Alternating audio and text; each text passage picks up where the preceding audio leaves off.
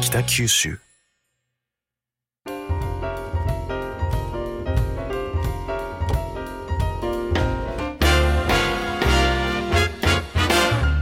おはようございます。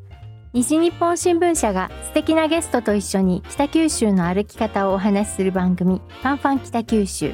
ナビゲーターの勝木雅子です。同じく西日本新聞社の井上啓二です井上さんこの前ね暑い中折尾駅に行ってきましたね、はい。折尾駅について私は正直何も知ってることがなかったんですけどもこの前行ったことで一気にいろんなことを教えていただくことになりました はい。じゃあその教えていただいた方を今日のゲストとしてお招きしております。はい。はい。本日はですね折尾駅が大好きな美容師さんであり学園地域交流ネットワーク副代表の牧田佳代さんをゲストにお招きしております。牧田さんよろしくお願いします。よろしくお願いいたします。よろしくお願いしますあの牧田さんとはですね7年前に生涯現役夢追い塾で知り合って以来のお友達ですけれども先日ですね、まあ、久しぶりに打ち合わせのために 折尾駅に行ったらもういきなり街歩きが始まりましたよね。はい。いや電車で来られるということだったんでですね、ええ。もうまず街歩きで共通認識するっていうのが初めかなと思って、はい。はい。何もためらわずにい やもう何の導入もなくいきないりきなんか駅のホームの説明から始まって、あ牧田さんらしいなと思ったんですけどでもあのおかげでその後の打ち合わせもすごいはかどって、はい。やっぱ私が前回北九州に勤務していた時からずいぶん折尾駅が変わってたからですね、それを佳代さんに説明してもらって本当に良かったなとえ思っております。よかったです。ええ。そう。でその駅が変わったっていうのはですね北九州から遠く離れたリスナーもいますので、はい。どういうふうに折尾駅が変わったのか牧田さんから説明していただけますか？あはい。最初もう折駅はもう去年が130周年記念だったんですけどはい。最初明治24年1891年に2つ別々の会社で別々の数百メーター離れたところに駅があったんですね。うん。はい。でそれが乗り換え不便という声がたくさんあってはい。たまたま立体交差をしている現在の位置に立体交差駅が明治28年にできたんですね。はい、はい。その2つの会社っていうのはなんと何なん？あの筑豊工業鉄道と九州鉄道はい。です。で九州鉄道が鹿児島本線で、筑豊工業鉄道が筑豊本線ですね。はい、ででも今はどっちも JR 九州がやってるけど、その当時は別のはい、会社だった、別の会社で、はい、でも駅ができた時は筑豊本線はもうあの石炭を運んで大金持ちで、はい。駅員さんの洋服はベルベット。で上の方の鹿児島本線ははい。もう木綿みたいな感じで、格差がすごいあったみたいですね。えそのお金持ちっていうのは石炭をたくさん運んで収入がたくさん入るから、かたや鹿児島本線の方はその乗客は乗ってたはずだけどまだそんなに儲かってなかった。儲かってないしできた時はもう屋根もない駅ですね。はあ。もう本当にに西鉄電車のちんちん電車のあのはい電停みたいな感じのはい。駅。野ざらしの。はい。で筑豊本線は今の2階建ての駅舎のもう土台となってるとこなんで、はい。結構しっかりですね。なるほどですでね西鉄電車がその後開通してはい。乗降客が増えてそれで手狭になって折尾駅舎が2階建てに増築されるようになったんですね。なるほど。そうなんですね、ねその先ほど下を石炭が通ると筑豊本線筑豊本線で、で上は人が乗ってる鹿児島。下も下も空いてる時は乗せてもらえてたみたいな。る。ほど。はい。でもまあメイン人が動くのはその鹿児島本線の方の、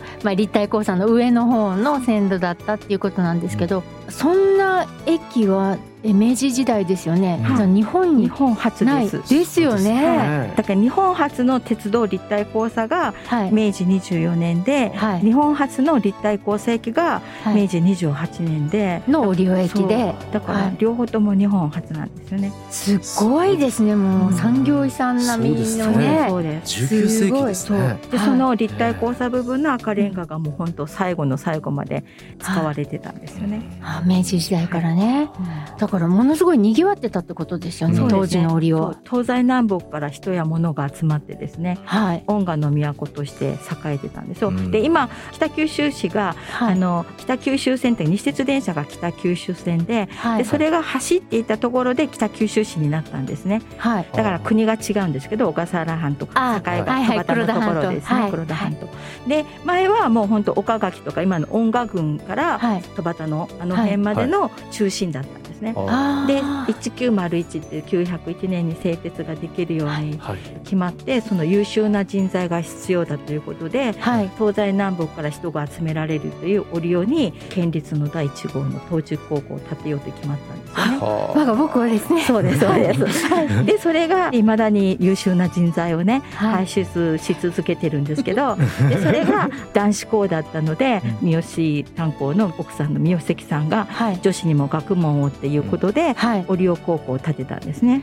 ああ、なるほど。でその後愛心高校がちょっと戦争時期になって、キリスト教の精神で経済やっていうことで、はい経済学部を建ててはい。でその戦争が終わった後に福原群三さんがはい。今から総合学問やっていうことで、はい。福原学園を建てたんですよね。はい。今の共立大学。だから折尾駅のホームから見たら、はいほぼほぼすべての高校が見える、見えますね。確かにね。だからこんなに徒歩でね、はい。ね行けるようなその利便性のね、、はいい。い高校大学っていうのはないと思うんですよね。え何校あるんですか？折尾駅の周辺にはえっ。と、それと産業医科大学がその後できて、はい。折尾駅を最寄りとしている学術研究都市入れて高校5校大学9校ですね。あ、その若松の学研都市まで含めてですね。はいなるほど。すっごいですね。なかなかね。福岡県内でそんなとこないですよね。ない。一つの駅からだとね。ね。だって福岡市も点在してますもんねいろんなところに。でもともと折尾って100人いるかいないかぐらいの小さい町で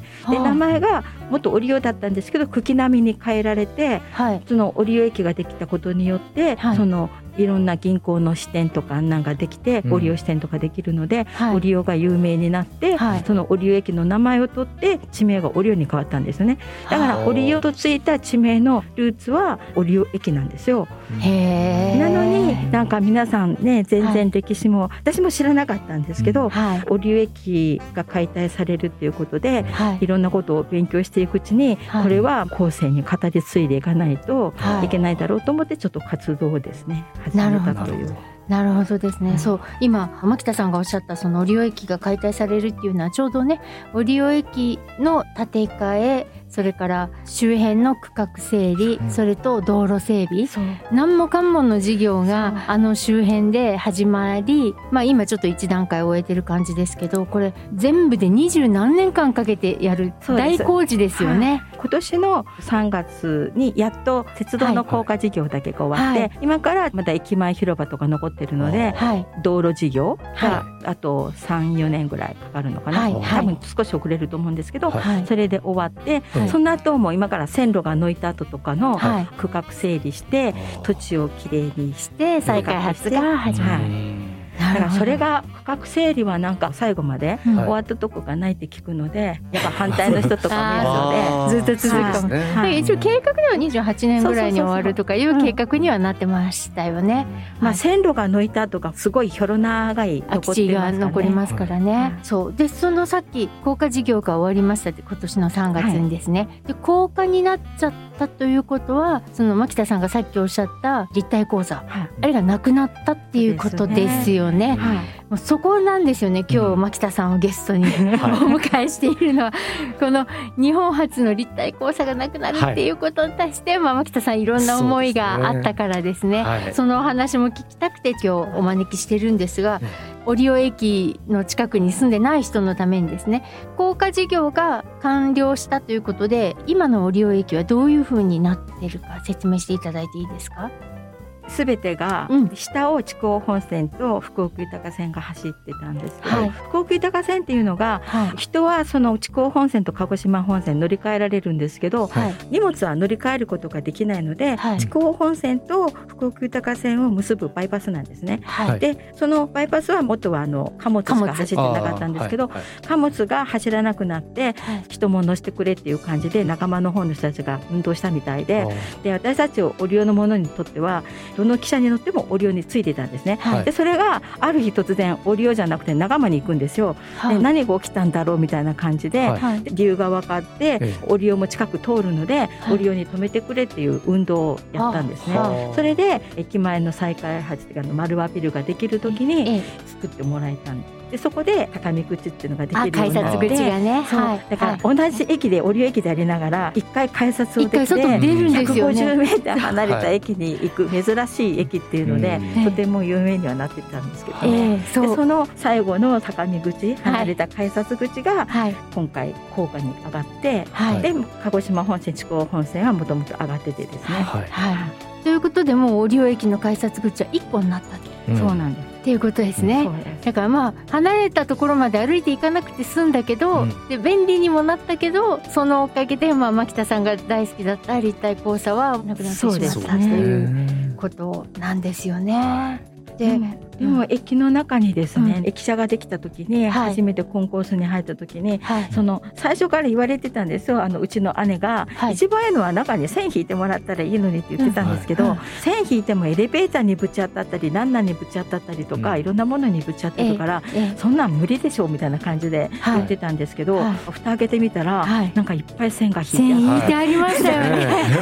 いやびっくりしましたて よ。何これみたいな。そう。いやすごいと思ってね改札入ったところにこういう旧筑豊本線とかはい線があるからそう昔の駅を知らない人もねあそこに立ったら、あここは線路だったんだっていうことがわかりますよでね。今回外に出た時に若松方面に向かうところですよえね。ええ。あの本当の立体交差の高架の新しい筑豊本線と旧筑豊本線がはい。ちょうど交番ができてるんですけどその跡地にですね、でもその先で合流するんで、はい。まさにこれ立体交差駅だったよねっていうのが、うん。今なんかこう自然に広がってるので、人が見たら絶対立体交差駅って思わないんですけど、だけどそれを見ると、うん。あかつて立体交差駅だったねっていうのも分かると思うし、一番乗り場から作りたいで活動してるんですけど、はい。そこに汽車の今の歩道に書いてある線だけでもいいんで、はい。できれば駅前広場から見ても立体交差駅って分かるし北側は実際に線が残って、ええ。で今度本物の線路を使ったオブジェができるんですよね。はい。もうそれがはい。夢追いの時にね、ずっと活動し続けて。そうですね。汽車道そうそのええ。汽車道の話をちょっと後で話しましょうかね。でもうもうちょっと新しい駅の話をしていいですか？私も今回やっぱ降り立って本当に感動したんですけど、高架駅になって全部ガラス張りのね、うん。素敵なホームですよね。ね井上さんあんな駅見たこいとある？や見たことないですね。鉄道駅ではちょっとね新幹線ならともかく。新幹線もそうですね。在来線駅で、うん。ええすごく明るくて綺麗な、あれも牧田さんのおかげなんですよね。あれ最初にだけ、はい。えっと、2004年ぐらいに北九州市の担当の人と話してた時にトタンの壁に決まってるんだって言われたんですよ。ああのホームホーのムの。壁が。うん、どっはい。かなんか千早じゃないけどどっかあの辺にあるような、もうトタンで上も波板みたいなの決まってるみたいに言われて、はい。それから必死になって、はいあの人この人探してとにかく高架になれば南はその歴史遺産の近代化遺産の堀館もあるし本当は三連三連の西鉄電車の高架橋も残るようになっとったんですよね。はいはい。でそんな歴史が残るところが残ってるので本当は南側はレトロな街並みで、トンネルを出ると雪国だったみたいにはい。高架を出たら、はい。学園通りで近代的だからはい。北は近代的南ははい。レトロな飲食街も生かしてええそんなええ街を作りたいっていうのがええ。あったんででとにかくその一番乗り場から見たら俯瞰してそはい。の折流の一帯のその歴史が奥の体当たり有志やら他のい。ろんな歴史遺産もはい。そこから一望なんはいか展望台みたいに一望できるっていうのがうん。分かってたんでええ最初は小窓一個でいいですからからはいはい。ずっと始まって。なるほど、はい。小窓でもいいから、そこから折りの景色が見えるようにしてくれると。見えるようにしてくださいから始まって、はい、いや、小窓どころか全面ガラス張りですから。そうそう。でスペースワールド駅がはい。すりガラスみたいになって汚いじゃないですか。はい。で最初その言われたのがガラスみたいなね、はいそんはない透明なの作ったら、はい、お金掃除が大変。掃除のお金にいくらかかると思っとんだみたいな感じではい、言われたんですよ。そしたら JR の人に聞いて、はい。はい。なんかお金がかかるけんダメなんですかね？って言ったら、あ大丈夫です今は雨でこう自然に汚れも落ちるようなああるでしょ？そういうガラスがあるんですね。はい、だからそれになってるから大丈夫って言われて。あらー、よかっですねた。いや、もうね、おかげで私の母校も見えますし、非常に良い景色になりましたよね。ねうん。いや本当展望台みたいな駅ですそうですね。ね綺麗ですいやでもそういうねなんかこう残してほしいとかこんな景色が見えるようにしてくださいっていう人をことを地元の人が運動したら実現するんだっていうところにびっくり。その柔軟性 JR の。うんすごいですよね。JR もやし、うん。お金出すのが北九州市なんで、うか北九州整備事業市もっていうことあそっかそっかうん。高架事業北九州で市も。途中でその織駅のその保存活動をやってる時に、はい。本当は価値ある駅なんで、ええ。壊したことに北九州も悪いと思ったのかなと。思ったりもするんですけど。そうですね。うん、いやでも本当にいい駅になったなって。やっぱりね、うん。通学する学生さん乗り降りする人たくさん学生がいますけどやっぱり自分の学生時代の思い出としてあの景色は残ると思うんですよね。でもなかなかね、うん。一番乗り場行ってもらえないんですよ。福岡豊線で、はいはい、ね、黒崎から能形に行く人しかあそこ行かないじゃないですか。本数もあ少ない。しそうかそうかそうか。だから本数が少ないから帰ってよかったっていうか、はい。ええあの前なんか計画をした時に、はい。とにかく折尾駅は乗降客が多いから危険なことはできないとか街歩きとかにしてもちょっと断られることがあるんですけど、はい。はい。あの方も本当人がいないんで全然。街歩きもさせてくれるし。なるほど。折尾駅は全体全部そうなんですけどあの堀川も曲がってるんで、あのカーブで、はい。そのレトロな飲食街が川面に移って、はい。前は折尾駅舎も移ってすごい綺麗やったんですね。はい。で今回駅もはい。すごいカーブしてるんですよね。すね。それでガラス張りになってて、でも小倉方面から来る分とかも、はい。もうてっちゃんにとっては写真本当写真スポット撮るスポットと思うし、はい。で先ほども言ったんですけど立体交差駅っていうのが、はい。あの普通鹿児島本線電車に乗っときながら、はい。駅の正面っていうのを絶対見ることできないんですよね。だけど折尾駅は黒崎から帰ってくる時に駅の正面が見えたんですよね。うんでなんでかって言ったら立体交差してるんで、はいはい地高本線に対してその駅がこう立ってるから、地高本線に乗ってたら絶対見えないんですけど、はいはい鹿児島本線から見えるんですよ。で今度駅が高架になって立体交差には見えないんですけど、はい今回地高本線からも鹿児島本線からもはい駅が見えるんですよ。すごくないです。これ絶対日本一ですよ。唯一ですよ。じゃあこれもあの撮り鉄の方には写真撮りに来てもらわないといけない。もうそれもずっと言い続けてるんですけど、うん。ええええ。うん。だけどとにかく折りに誇り持ってもらいたいんですよ。だけどうん。住む人に誇りを来る人に感動をっていうのがはい。コンセプトなんで、そんな街を作りたい。のね、うんはい。本当に。伝わってきますね。そうですね。ね。でそのさっきからね何度か出てます立体交差あの残しましょうの話とともに折尾駅舎自体もはい。解体されて、まあ、建て替えられたわけですよね、今回ね。これちょっと残念なことだったですね。うんでもまあ仕方ないといえば仕方ないかなってうん。私は思うけど、でも壊す時にですね、はいその価値がないものとしてっていうよりも、うん。本当に土木学会にしても県レベルとかなんかのはい。文化財級のね、はい。価値があるって言ってるにもかかわらず、はい。たかが土木学会建築学会に言ってることでしょっていう北九州市もどうかなと思うんですけどほん でその価値の調査をされずにはい。解体されたっていうのが私にとってはすごい残念で。うん。ちょうどね同じ時期に門司港駅もあの建て替えっていうか改装されて、はい。その時は全部保存だったからですね。はい。だけど辰野金吾って言われてるんですよ、はい。だけど胸板が出てるは折尾駅はい記録には辰野金吾の息子さんってなってるんですけど、はい。息子さんっていうのはフランス学者ではい。建築家じゃないんですよ。だけどはい辰野金吾はなんかそういうなんかいたずら好きじゃないけどそういうことをやってたみたいな話があって。あの東京駅を建てた建築家の辰野金吾さんですね。だだかかららもしかしたら折尾駅は兄弟駅だったかもしれない。姉妹駅って言われてて、はい。はい。で音楽信用銀行を見て東京駅みたいだって言われる方がいるので、はい。やっぱり辰野金吾じゃないかなって私は思ってるんですけど。なるほどですね。でその折尾駅の駅舎も解体されてしまってで立体交差もなくなると高架化でですね。ということでせめてこの歴史を語り継ぎたいとうんいう運動を牧田さんが始めたっていうことですよね。はい。はいこう物自体がなくなってしまったらもう忘れ去られるはい、って牧田さんおっしゃってましたよね。そうそうそう。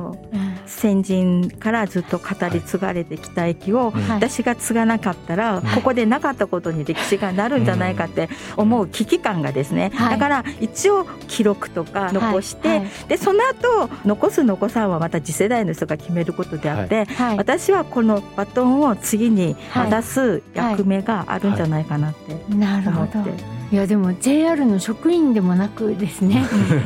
なんかよくね JR の職員さんとかあるいは父が国鉄でしたとか、はいはい。そういう人がそんな話をするのは聞いたこともありますけれども、うん。牧田さんそれ全然関係ないんですよね。そう。すっごいですよね。ね。うん。うちの母、の実家が白石書店っていうのがあの駅のすぐ隣にあるんですけど、はいやっぱり駅がさっき言ったように学校ができたのも駅ができたことだし、はいはい。人がいっぱいね集まってきて商売できるのも駅があったおかげだっていう感じで、はい。だからうちの母も祖母もすごい折尾駅には感謝してて。でなるほど。それが壊れるとかもう折尾のシンボルなんですねもともと折尾駅って、みんな残るもんって思ってたのが、その突然私その協議会の中に入っていたので情報が早く入ったんで分かるんですけど普通の人にとってはもう壊されてあ亡くなったっていう感じで分からなかったと思うんですけど、でその亡くなるっていう情報が分かった時にあの母とかおばがやっぱり残さないけんって感じで、うん一緒に活動したっていうか。うん。なるほど、ありがとうございます。でまあどういうふうに活動を広げていったかとかですね。牧田さんがなぜここまで折尾駅に思い入れがあるのかとか、えそういうお話はですねちょっとあの次回 はい。お伺いしたいと思います。ははい、えーもう本当にあのありがとうございました。あの本当になんかこう狭いところにいろんな宝物がいっぱい詰まってるっていうことがよくわかりまして、本当にありがとうございました。はい、今日も牧田さんの熱量に 圧倒されながらあっという間のお時間でございました、えー本日はオリオで学園地域交流ネットワークの副代表をしてらっしゃる、えー牧田佳代さんをお迎えしてお話を伺いました牧田さんありがとうございましたありがとうございました。ありがとうございました。来週もよろしくお願いします。お願いいたします。ファンファン北九州では皆様からの感想を募集しています。ハッシュタグファンファン北九州でご意見ご感想をお寄せください。スマホアプリのポッドキャストや Spotify では今日のお話のディレクターズカット版として放送できなかったお話が聞けます。あと、えー過去の放送のアーカイブも聞けます。それでは次回のファンファン北九州もお楽しみに。